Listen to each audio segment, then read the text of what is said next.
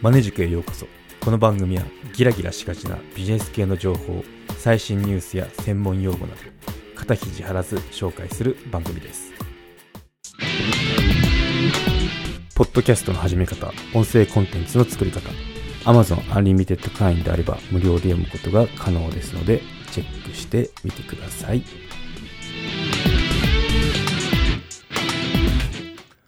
はい今回は稼ぐ子の育て方とは？について取り上げてみようと思います。はい。お金持ちが実践する稼ぐ子の育て方とはどういったもんですかっていう面白い記事見つけたんで取り上げてみようと思います。またリンクの方は概要欄に貼ってきますので興味がある方は覗いてみてください。ですね。はい。お金持ちが実践する稼ぐ子の育て方ということでうん。アメリカの公認会計士で今独立した方が書かれた記事になりますね。うん、そう、牛、違うな、有働時夫さんっていう方で本も出されてるみたいですね。はい。ということで、紹介していきますね。うん、はい。お金持ちが実践する稼ぐ子の育て方とは、私が子供を育てる上で重視しているのは稼ぐ大人になる土台作りですっていうことですね。うん、やっぱあの、ただ単にこう子育てしてると、もうなんかもう結構寝れませんとか、あと大きくなったら言うこと聞きませんとか、こうわちゃわちゃして大変ですけど、まあこの目的意識を持って子育てに挑まれてるっていうところも、なんかもうそこの時点で違うのかなと思いましたね。はい。はい。小さい頃から磨くべき能力は、稼ぐにつながる力ということですね。稼ぐとは人や社会の役に立つということですから、世の中の問題を発見しそれを解決する能力が求められます。つまり課題発見能力新しいことに挑戦する姿勢問題解決能力が必要です、うん、まさにもうこの通りなんですけどね。はい。そうですね、うん、はい。また今までに成し得なかったことを実現させるから稼げるわけでそれは自分の頭で考える力自己責任で判断する度量。現状に甘んじないイノベーション思考困難にめげず進める精神力につながりますって、なんかもうこれだけやると 絶対稼げる人にならないのがおかしおかしいくらいのあの環境ですよね。はい。さらに、現代の子供たちは物心がついた頃からインターネットがあり、スマートフォンなどのデジタルデバイスがあり、SNS がある時代です。世界とつながることが当たり前の価値観になっていることでしょうということで、まあそうですよね。結構なんかもう、あの、世界と何かこうつながるって私世代だったらペンパルくらいしかなかったんですけど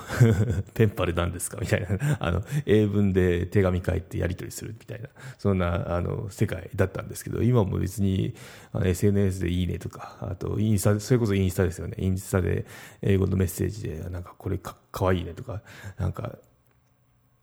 絡んでる人もいると思うんですけどね、うん、そのくらい世界って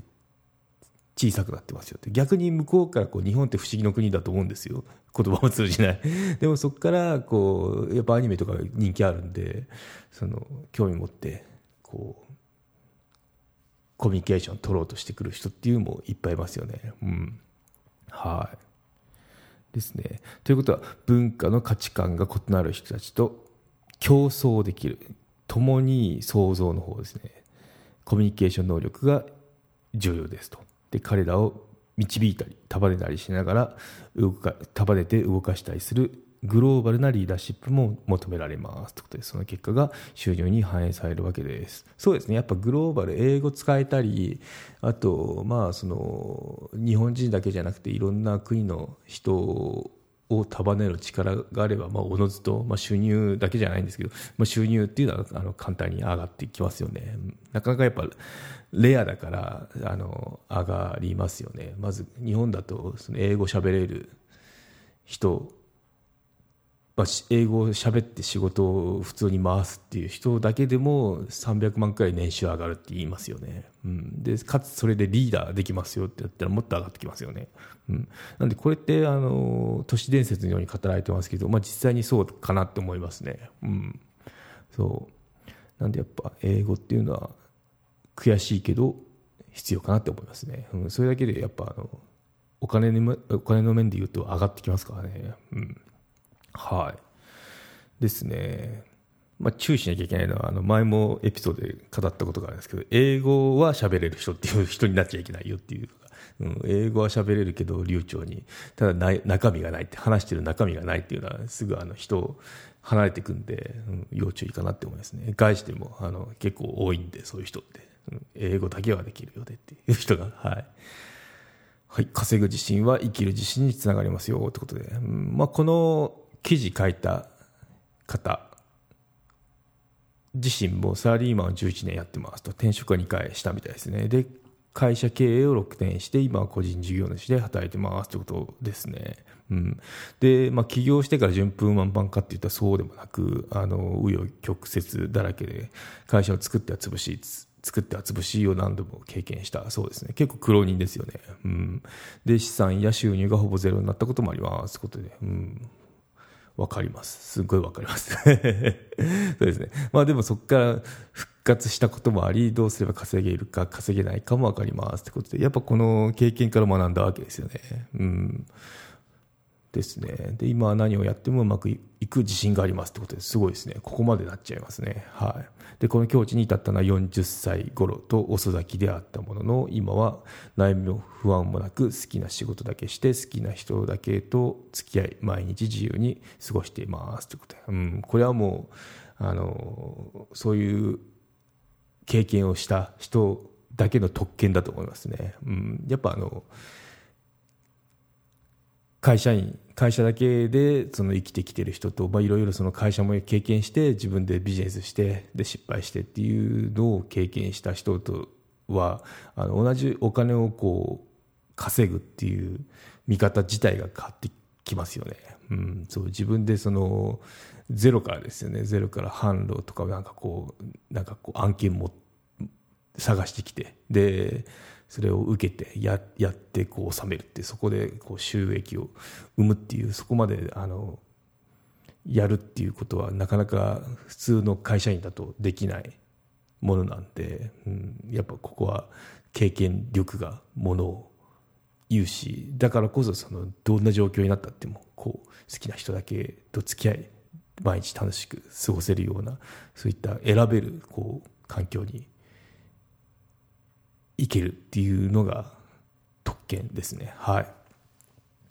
家政婦やベビーシッターを雇うこともできるので、時間すら生み出すこともできますってことで、そうなんですよ、ね。やっぱお金に余裕っていうか、その、なんだろう。お金お金っていうか、どっちかというと時間の使い方になるんですよね。これは子供と一緒にいたいなと思ったら、家政婦さんっていうのを、まあ、雇えば、まあそ、そこだけでも経済活動だし、あとまあ自分の時間もできるってっていうので、結構こう、なんだろう、どこに投資すればどんなリターンがあってとか、そういった考え方にもなれるのが、この自分でビジネスを持つってことですね。うん。はい。で、いいこと書いてるのが、まあ、手帳は真っ黒でも通帳は真っ白っていう状態から、手帳は真っ白でも通帳は真っ黒になりましたってことで、まあ、この方も多分仕組み化に成功されてるようで、1日2から3時間、で売り上げを立ててるみたいですね。なんでこう自分のその結構あの労働型のあの稼ぎ方、まあ、会社員とかあとはその時間で稼いでるような人ですね。っていうのはやっぱあの時間を費やさないと収入って上がっていかないじゃないですか。でもこの仕組み化を成功しちゃうと時間はあるんだけど収入は上がっていくっていうふうにまさには経営ですよね。経営の側になるとそういうことができるので手帳のこの表現っていうのは象徴してますよね。はい。うん、でやっぱあのコラム書いてるくらいなんでやっぱたまに批判とか受けるみたいで。す ねあの批判や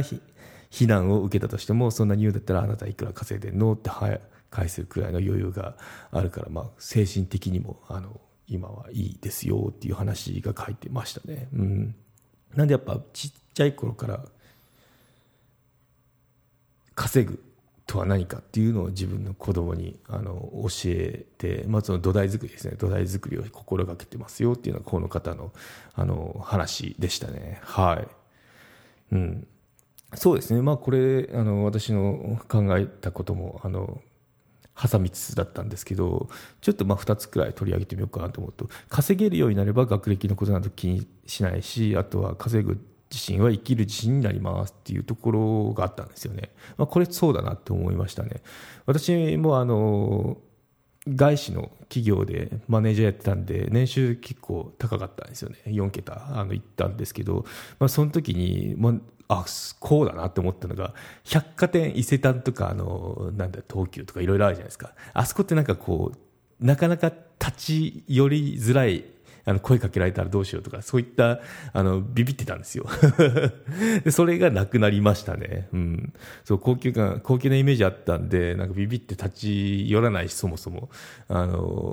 もうなんか話しかけないでオーラを出しながらこう歩いてたんですけど、今は別、今はっていうかその、その時はカップをしながらあの歩けるようになりましたね。もうビビんないでいいんだって思いましたけどね。うん、そうまあ、いきなりじゃない。やっぱこうマインド、が変わるのって結構時間かかるんで、あの、最初の頃はちょっとビビってましたけど、まあでも待てよって、もうここにあるもん値札見ないでも買えるぐらいになってるなっていうので、どんどんだらしてたんですけどね。まああの、特に物欲もなくなったんで、欲しいもんっていうのはなかったんですけど、まあ、この、やっぱ素材がいいものはいいんだなっていうのを、あの、見ることはできましたね。うん。そう。なんでまあ、そうですね。結局はこう、マインドブロックで自分の行動制約してんだなっていうのに気づいた瞬間でもありましたね。百貨店をカッポできるようになったっていうのは。はい。で、あともう一つが他人の目を気にしなくても誰かに依存しなくたっても独力で生きていくことができますよってことだ、うん、そうですね。